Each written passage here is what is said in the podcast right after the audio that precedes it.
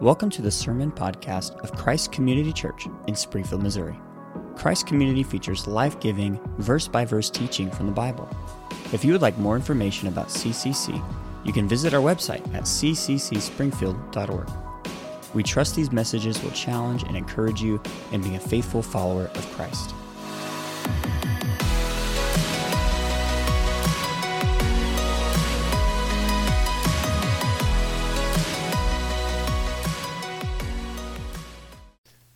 Well, around this time in the morning, 20 years ago today, November 12, 2003, there, were, there was a tanker filled with gas, followed by a car filled with explosives, and they were heading straight towards an Italian military base in Nasiriyah, Iraq the guards they saw the tanker and they saw the car coming towards the base and they opened fire and they managed to kill the drivers but it still came through the gate and they opened fire and there was a brief firefight and then the attackers detonated the explosives in the car and it ignited and ignited with the tanker and the explosion was so massive that it knocked down part of the three story building that served as the Italian headquarters. It also shattered glass across the Euphrates River in buildings.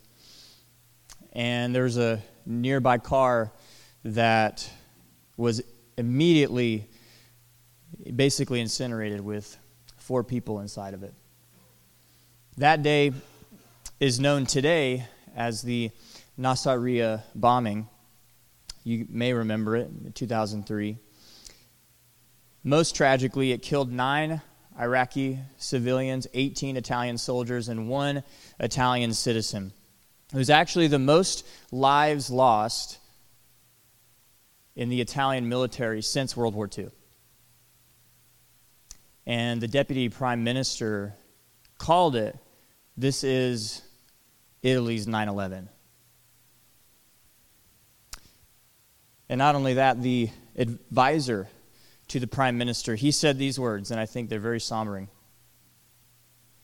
Until today, many of us did not realize we were a country at war.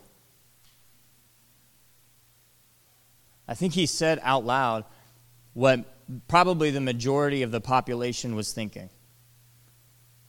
Man, I did not realize that we were at war.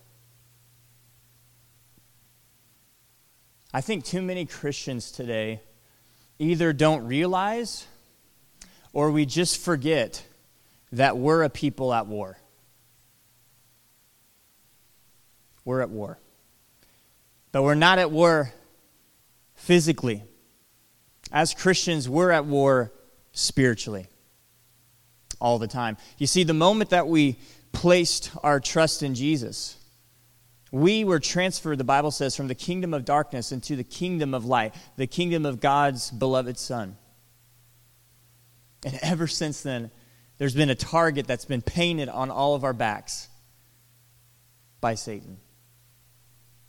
And the arrows that he fires at that target, I believe they're laced with a sedative to make us asleep to the fact that there's a spiritual war going on. There's a spiritual battle that's raging all around us. And here in our passage, in Ephesians chapter 6, we see that God wants us to be aware, but also to stand firm in this spiritual fight that we find ourselves in. He wants us to stand firm. And so I'd like to look at how we can do that this morning. If you have your Bibles, Ephesians chapter 6, we're uh, going to start reading in verse 10. So if you would stand as we honor the Word of God.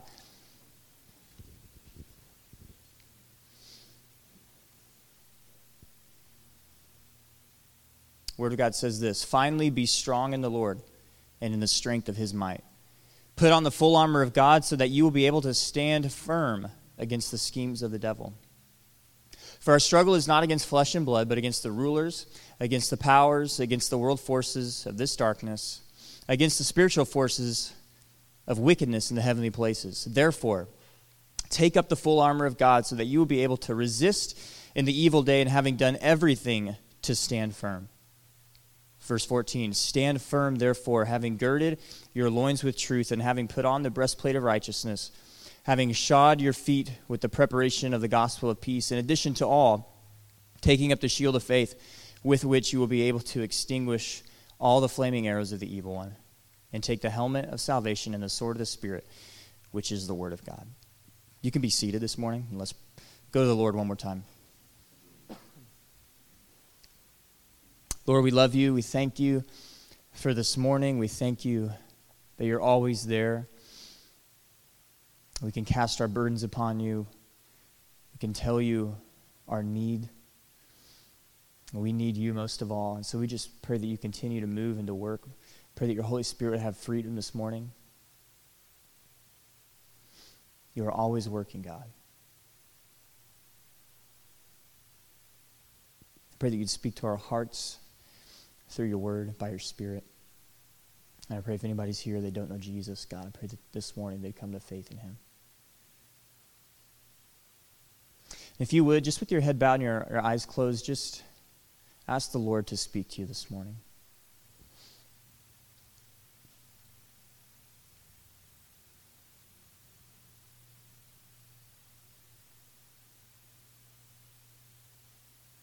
And then, if you would, just ask that the Lord would speak to those that are around you.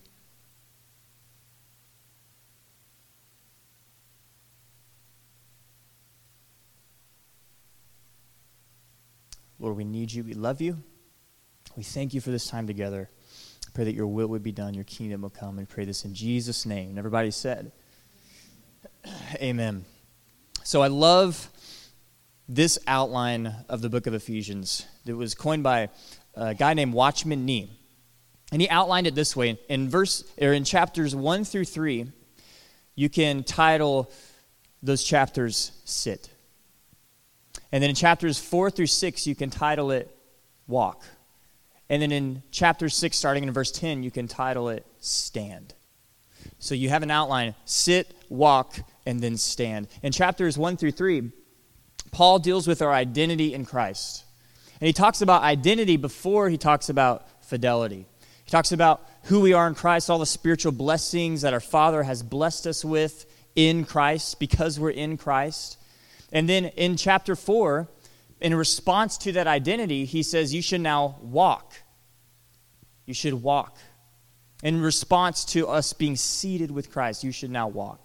So we sit, then we walk. And then in chapter 6, starting in verse 10, he says that we should now stand in this spiritual fight that we're in. We need to stand firm. And that phrase, that command really to stand firm in verses 10 through 17 is repeated three times. He says, Stand firm. Stand firm, therefore. Stand firm. And so the really the crux of this passage is to stand firm. And so I'd like to look at how we can stand firm this morning. And I believe there's three things, or you could say maybe call it three tactics that are going to allow us to stand firm. And I've organized it under the acronym ACU. Now, if you're former uh, armed forces, you would know that ACU actually stands for the Army Combat Uniform. And so that's not what it's going to stand for entirely this morning, but maybe if you think of the Army Combat Uniform, you think of, hey, here's, here's our tactics to stand firm. But here's what we see. Number one, in order to stand firm, we must acknowledge the source of our strength.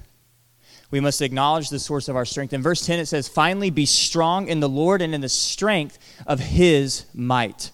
So, the very first step of standing firm is to acknowledge that our strength comes from the Lord Jesus Christ himself. And now, this command to be strong in the Lord is actually a passive command, which means that it's actually God who's infusing us with strength. It can be rendered be empowered or be inwardly strengthened, but it means to receive the Lord's power. That's what it means receive the Lord's power. And it, it says, be strong in the strength of his might. And so there, there's three different words describing the Lord's strength here. They're all different. Be strong in the strength of his might. And I'm like thinking about that. I'm like, Paul, why are you using all these words, man? I know you're smart, but why are you using all these words? But I honestly, I think it's because the power of Jesus is near indescribable, but it's certainly incomprehensible. There's not enough words to describe how powerful the Lord is, how powerful Jesus is. Now, there's a specific power that Paul talks about that we need to stand firm. We'll look at that in just a second. But I want us to consider just for a moment that we have access to the power of God in our lives. We have access to the power of God in our lives. Did you know that Paul already prayed that we would come to grips with this? If you look back at chapter 1, it says this I pray that the eyes of your heart may be enlightened, so that you will know what is the hope of his calling, what are the riches of the glory of his inheritance in the saints, and what is the surpassing greatness of his power toward us who believe. These are in accordance with the working of the strength of his might, which he brought about in Christ when he raised him from the dead and seated him at his right hand in the heavenly places. Far above all rule and authority and power and dominion and every name that is named, not only in this age, but also in the one to come. And he put all things in subjection under his feet and gave him as head over all things to the church, which is his body, the fullness of him who fills all in all. So Paul prays that the eyes of our hearts would be enlightened to understand the surpassing greatness of the power of God that we have access to. And he describes what kind of power Jesus has, and he says he is seated far above all rule and all authority. That's the power that he has. And then look at what he says in chapter 2. In the next breath, Paul says this And he raised us up with him and seated us with him in the heavenly places in Christ Jesus. He's been seated above all rule and authority. We have been seated with him. Paul is saying that we have the privilege to share in the power of Jesus, in the authority of Jesus. Whoa, that's crazy. That is awesome. That is crazy. And we do that through the power of the Holy Spirit living inside of our lives. Living inside of us, the Holy Spirit, the same Spirit that empowered Jesus for his life, for his ministry, in his resurrection. The same Holy Spirit lives inside of you and I. And what did Jesus say? When you receive the Spirit, you will receive power to be my witnesses. Now, if that's true, if the same Holy Spirit who empowered Jesus for his life and his ministry lives inside of me, here's the question Does my life, does my ministry look like Jesus? Is it marked by his power? Or is it human effort? Is it human strength? You know what Paul said to the Corinthians? He says, I did not come to you in word only or deed, but in demonstration of power so that your faith would not rest in the wisdom of men, but in the power of God? Do we walk in that power? What did it look like to walk in that power? What did it look like when the Ephesians were hearing this? You remember what happened when Paul and Apollos came to Ephesus? Do you remember that? It was crazy. He had boldness to share the gospel. When we look at what being filled with the Spirit means, we look at boldness to share the gospel. We also see that Paul has this sweat rag that he's, you know, carrying around, and this sweat rag was given to people and they were healed and demons were cast out. All these things are marked with the power of God. And you say, well, no, I know, but that's just that's just the apostles. Well, guess what? Stephen and Philip in the book of Acts, they also walked in the power of God. Does our life, does our ministry look like? Is it marked by the power of God. Leads me to say this I believe that we can expect opposition when we're on mission. We can expect opposition when we're on mission. If we're not experiencing opposition from the enemy, then he may have us right where he wants us complacent, apathetic, lethargic to the things of God, to the mission I think Paul is presupposing in spiritual warfare here that these people are on mission. And that's why there's opposition. That's why. See, Jesus, has defeated Satan and the powers of darkness, the Bible says that he has put them to open shame. that amazing? He's put them to open shame. And that's why it says we don't go out and fight in order to secure victory. We fight, we stand from a place of it already being secured. We fight from a place of victory. We're just holding victory ground. That's what it is. Jesus already won the victory. That's why we're standing. We are standing from a seated position. And so, number one, we need to acknowledge the source of our spiritual power. But number two, we must be conscious of the spiritual battle. We must be conscious of the spiritual battle. Paul says, Put on the full armor of God so that you will be able to stand firm against the schemes of the devil. For our struggle is not against flesh and blood, but against the rulers, against the powers, against the world forces of this darkness, against the spiritual forces of wickedness in the heavenly places. According to a Gallup poll done this year, belief in God and angels and the devil and, and demons, heaven and hell, they're at an all time low amongst Americans right now. And interestingly, at the very bottom is the devil, is belief in the devil. And now this poll said that it's more likely for religious people to believe in those things, like duh, you know, more likely. But here's what I think Satan does I think he gets the majority of the population to reject his existence, and he tries to get the majority of the church to neglect his existence or at least his presence, at least his activity. We're not going to stand very firm if we forget that we're in a fight. We must be conscious of the spiritual struggle that's around us. And this word for struggle, it actually means a wrestling match. It's close, it's hand to hand. That's how close, that's how dire it is. That's the reality of the situation, Paul says. It's like a wrestling match that we're all in. Don't forget it. Be conscious of it. And now, Paul, he's, he's done some reconnaissance and he's going to give us a briefing. And this briefing includes a couple things. He's going to brief us on the identity of the enemy. Let's look at it. Paul identifies our enemy as the devil and the powers of darkness. This word for uh, devil, it means accuser or slanderer.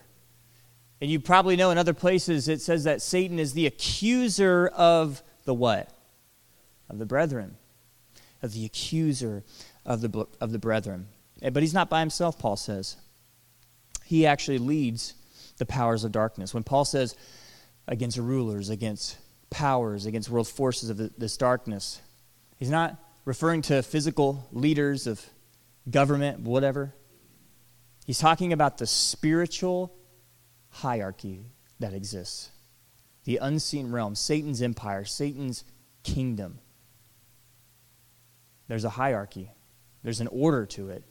If you remember in the book of Daniel, in Daniel chapter 10, you remember that Daniel gets a vision and then he prays to God God, what does this mean? and then it says that an angel, three weeks later, after he prays for God, what does this mean? This angel appears to him three weeks later. And he says, Hey, Daniel, guess what? So, you remember that, that time that you prayed for the, the understanding of the vision? Yeah, I was actually dispatched like the second you prayed for that. Um, but I was actually held up by this guy over here called the Prince of the Kingdom of Persia. And he held me up. And it was actually, I had to like uh, tag team call in uh, Mr. Michael, the archangel, and he had to come and help me and free me up. And that's why I'm here so late.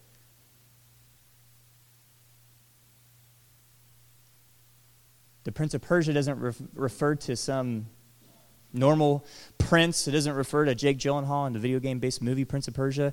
If you've seen that, you're a real one. No, it refers to a spiritual reality, an entity, a being that's over a region.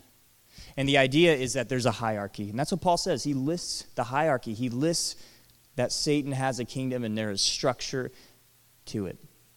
That's our enemy the devil and the powers of darkness. He briefs us on that. But he also briefs us on the strategy of the enemy. If you look at what he says, it says to stand firm against the schemes of the devil. That word for schemes is the word we get our, our word method from. The idea is that Satan has a method, he has a plan to come against us. If you remember what Peter says, Peter says that Satan prowls around like a roaring lion. He's not the roaring lion of Judah, that's Jesus, but he prowls around like a roaring lion, seeking those that he might devour. Constantly seeking those he might devour. And how does he devour us? He devours us with deception. Those are his schemes. He seeks to deceive us. And I honestly, I believe that one of the schemes, one of the, the deceptions that we often as, as the church fall into is actually found at the beginning of verse 12 when he says, Our struggle is not against flesh and blood. Because Satan wants us to believe that our struggle is against flesh and blood. He wants us to believe that our struggle, our enemy, is people. That's what he wants us to believe. How we need to remember this. Oh man. Especially when election season rolls around. Whew, yeah. God remind us. It's not Democrats, it's not Republicans, it's not libertarians. We don't struggle against people. They're not the enemy. It's not people who commit terrible things over in the Middle East that we see on TV. They're not the enemy. It's not people who are pushing agendas, trying to identify as things that they're clearly not. Those people aren't the enemy. Jesus died for those people, for us, because he loved them so much. And you know what his heart on the cross was? When people thought he was their enemy, you know his heart for them was? Father, forgive them, because they don't know what they're doing. People are not the enemy. That's one of the schemes, that's one of the deceptions that Satan wants us to fall into. We don't wrestle against flesh and blood. Many of you know that World War II is one of the deadliest, is the deadliest war in human history. 70 to 85 million people died. We all know that Hitler killed 6 million Jews, just so much evil. But a lot of people don't realize that the Nazis and Hitler himself, they were obsessed with demonic and occult practices. There's a book entitled Hitler's Monsters. Very interesting and it talks about how they tried to tap into supernatural power. Here's a quote from it There's never been greater evidence that links the supernatural with Nazism. Nazism. Hitler studied occult doctrines because they provided material for his political propaganda and manipulation of the public. He was particularly interested in wielding magic to manipulate others. That's crazy. It's crazy that Hitler realized what a lot of Christians forget that there are real supernatural powers at play. That's the reality. We must be conscious of the spiritual battle. And then lastly, we must uniform ourselves in supernatural armor. Now, I checked. Uniform can be used as a verb in that way, so it's all good. You can use it that way. Wanted to make sure. We must clothe ourselves in the armor of God. We must put on the armor of God, Paul says verse 13. Therefore, take up the full armor of God so that you will be able to resist in the evil day and having done everything to stand firm. Now, here's just a little kind of geeked out moment, real quick, that I'd like to share with you guys. If you look back at verse 10, that word to be strong in the Lord, that's the Greek word endunamao. It literally means to be inwardly strengthened, okay? But if you look at verse 11, when Paul kind of tees, the, uh, you know, tees up the armor of God, he doesn't talk about it in verse 11, but he starts here. Well, he actually uses a word called enduo. And what Paul, so you have endunamao and you have enduo. And so what Paul's doing, he's actually using an alliteration and words that sound similar and sound alike to cue us in to realize that if we want to be empowered endunamao with the word of God, or the power of God, then we must enduo, put on the armor of God. So the armor of God is connected to the power of God. The armor of God is what God has equipped us with to stand firm. That's what Paul is doing here. So let's go dive into the armor of God. The belt of truth. Stand firm, therefore, having girded your loins with truth. That phrase, it just means to wrap truth around your waist, wrap it around your waist like a belt. Now, a Roman soldier's belt was kind of more like a tunic, um, and, and, it would have, you know, a place for the sword to be sheathed in, and it would, it would hold it would hold up your garment though. This was the most important part because they would have lowing, uh, they would have flowy, low-hanging garments back in the day, and in order to have freedom and to be able to maneuver, they would have to tuck in that garment into this belt. And so, what I think Paul is getting at is that the belt of truth gives us freedom to function in this battle, in this fight that we're in. The belt of truth, living according to the truth, gives us freedom to function. Do you remember what Jesus said? He said, You will know the truth, and the truth will set you free. Truth brings freedom. Who is the truth? Jesus is the truth. I am the way and the truth. Though his word is truth. Sanctify them in your truth. Your word is truth. So we should clothe ourselves, wrap our lives with God's truth, with Jesus, to live in accordance with it. And it will provide freedom to function in this battle that we're in. Because here's the deal lies, they tend to lock us up, they tend to enslave us. You know, a, a lie that was very prevalent back in the day led to slavery, and that was that people were unequal because of their skin color. That lie literally enslaved people. But God's truth, that we're all equal in His eyes, that brought freedom.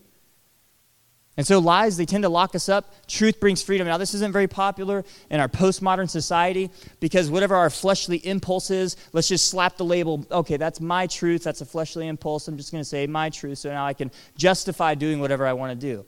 Postmodernism. No, no, no. Truth is truth. Jesus is the truth. God's word is the truth. And truth sets us free. Truth brings freedom. That's the reality. You know, if we remember back to the tactics of the, the enemy, his schemes, what is it? It's deception.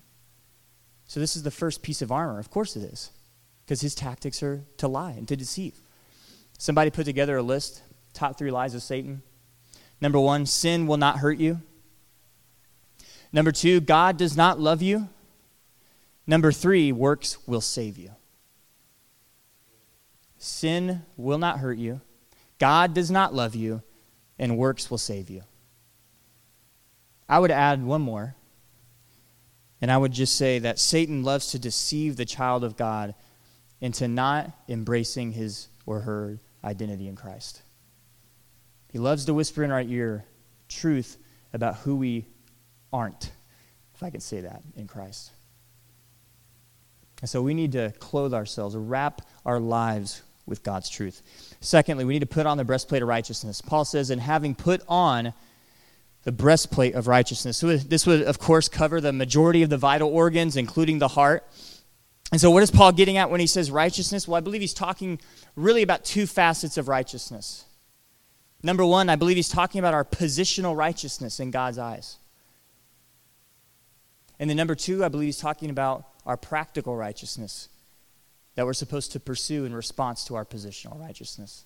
What's our positional righteousness? It's the fact that God has declared us righteous the moment we place our faith in Christ. God now sees us, He imputes, He credits us with the righteousness of Jesus. That's in our standing, that's in our position, that's unmoving, it's, it can't change. That's how God sees you 24 7, clothed in the righteousness of Jesus. That's your position before God. Can't change.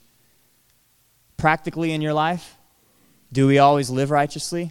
Uh, no. we don't. Now, Paul has actually said this positional and practical distinction already in Ephesians, Ephesians 4:24, and put on the new self, which in the likeness of God has been created in righteousness and holiness of the truth. That's positional.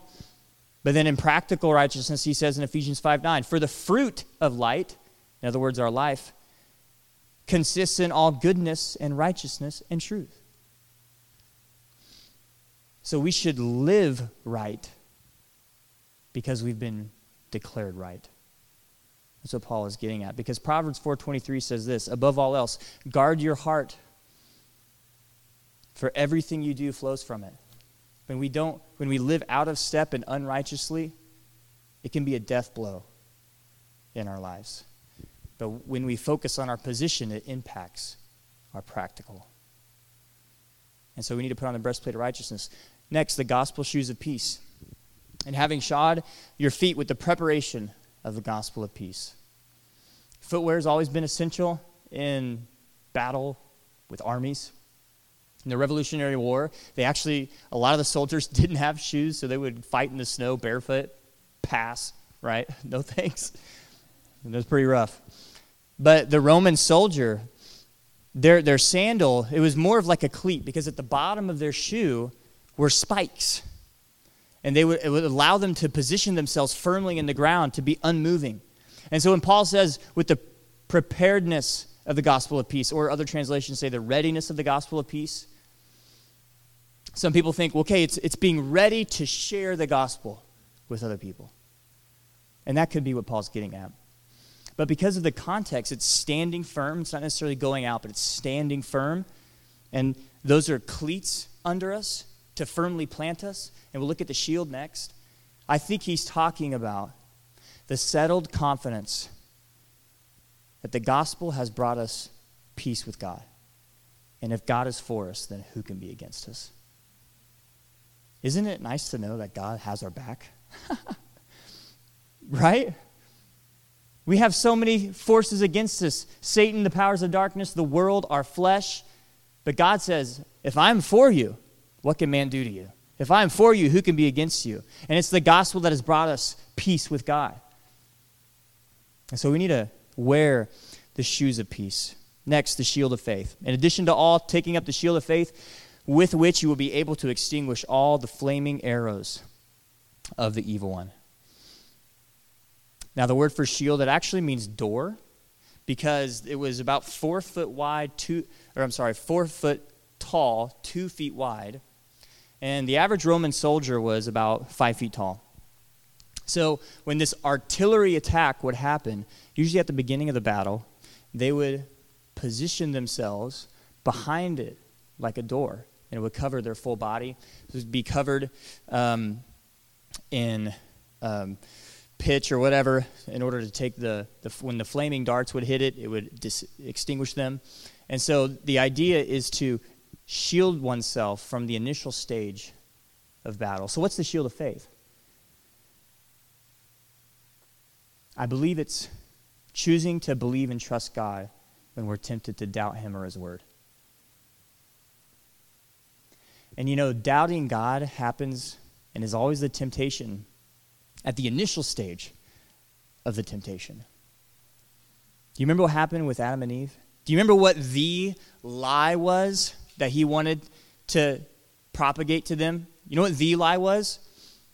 Is God's holding out on you, he'll know that you'll be like him. You're going to be like God. That was the lie. Did Satan come right out and say that first?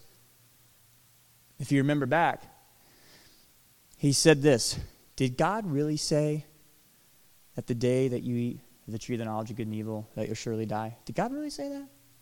What was that? Doubt God's word. Be unclear about God's word. Be confused about God's word. And then the lie can just come right in. His artillery, his fiery arrows happen at the initial stage of attack. Do we choose to trust God, to believe His word. Sometimes it's these crazy thoughts that come to our mind. We're like, where did that come from? What the? Whoa. The flaming arrows of the evil one, the initial stage of attack. We need to choose to believe and to trust God's word. Next, the helmet of salvation. And take the helmet of salvation. Pretty self explanatory. It was a helmet, it guarded the head, but I, I really believe that this may be the most important piece of armor. They're all important, of course. But one strike to the head and it's lethal. So, what is the helmet of salvation? I believe it's the helmet of the assurance of our salvation.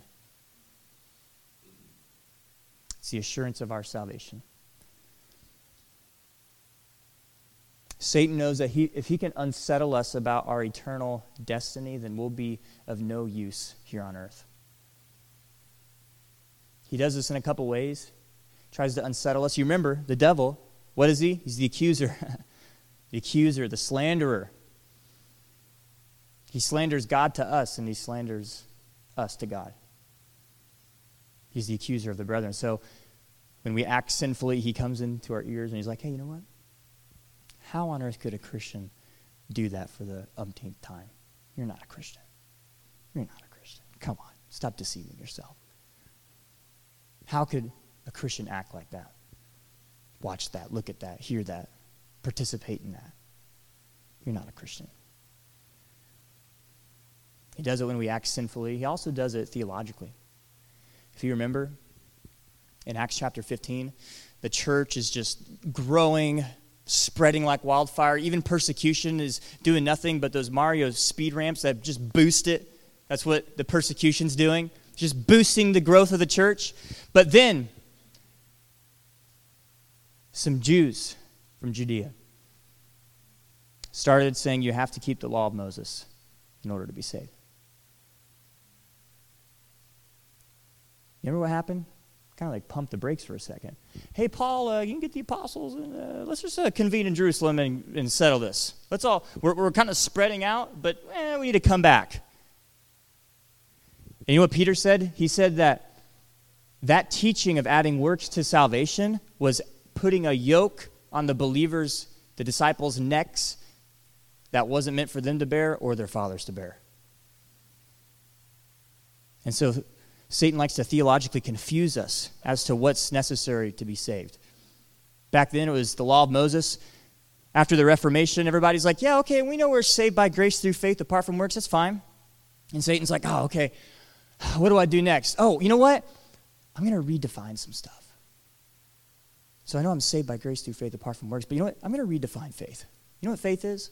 Faith is an all out commitment of every, every area of your life. Surrender everything to Jesus. That way, whenever they fail and don't look like Jesus, they're going to think their faith isn't real and then all. It's just going to trickle down. That's what I'm going to do. I'm going to, I'm going to deceive in the definitions. That's what Satan does today. You see, the issue of salvation is not you giving your life to Jesus, it's Him giving His life to you.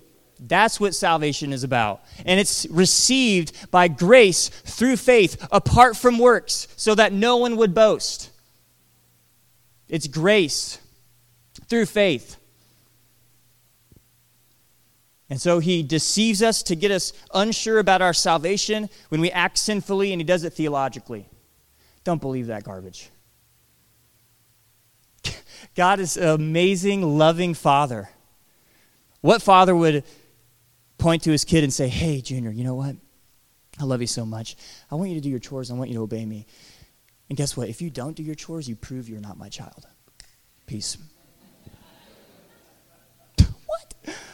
Or I'm going to kick you out of the family if you don't obey me. What? No, your obedience earns, you, you earn it through your obedience. What? No. God wants us to love and obey Him from a place of security. You're my child. I love you.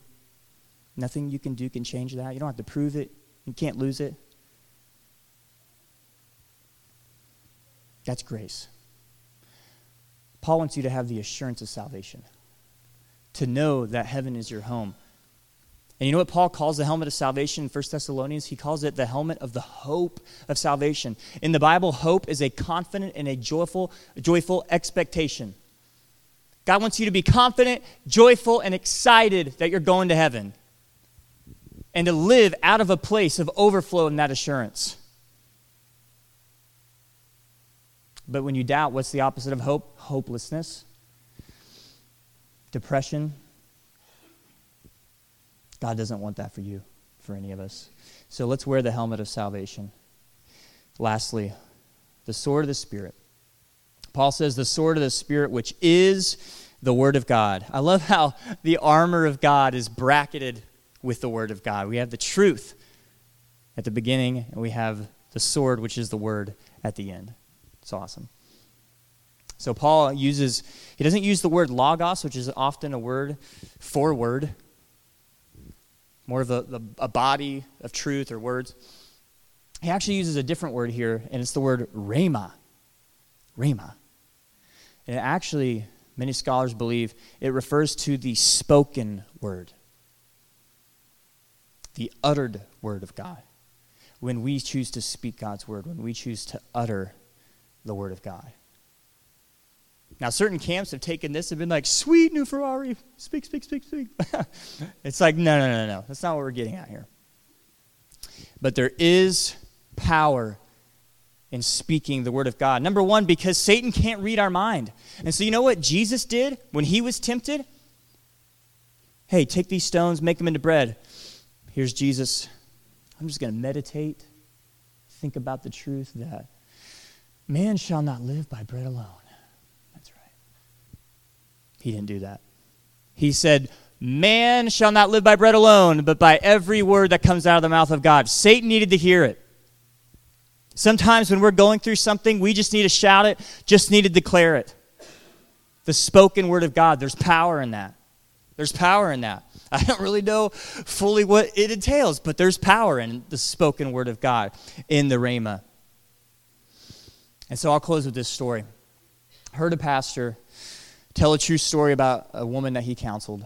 This woman was married and had two young kids, but she had an extremely hard past, uh, abused when she was young. She'd become addicted to prescription medication. She was slowly becoming an alcoholic. She heard voices all the time. She'd regularly cut herself, wanted to hurt herself. She spent time on two separate occasions in psychiatric hospitals. On top of all that, her marriage was falling apart. Well, after about a year of this pastor just, you know, working with her, counseling her, he finally just decided, you know what, I'm going to write up some documents, some pieces of paper. And he did, and he filled them with truth about who she was in Christ, declarations. I'm a child of God, I'm justified, I'm forgiven, etc., etc. And he told her, he said, I want you to take this list, and I want you to go home and wait for everyone, everyone to be asleep. And I want you to declare these out loud. And so she did. She went home. She took this list, declared all of it out loud. She came back to this pastor. And afterwards, she had been completely healed and forgiven of all the things she was struggling with. Delivered. Set free from voices, set free from the impulses to harm or hurt herself, all the addictions, completely delivered, completely set free. The victory came when she uttered the word of God. Sometimes Satan, we need to declare it so he can hear it. Sometimes we just need to hear it ourselves. We need to declare the word of God so that we can hear it. Sometimes it just needs to come out, not stay in here, because there's so many other things going on in there. And we just need to declare it who I am in Christ. Satan has no authority over me. I'm bought with the blood of Jesus.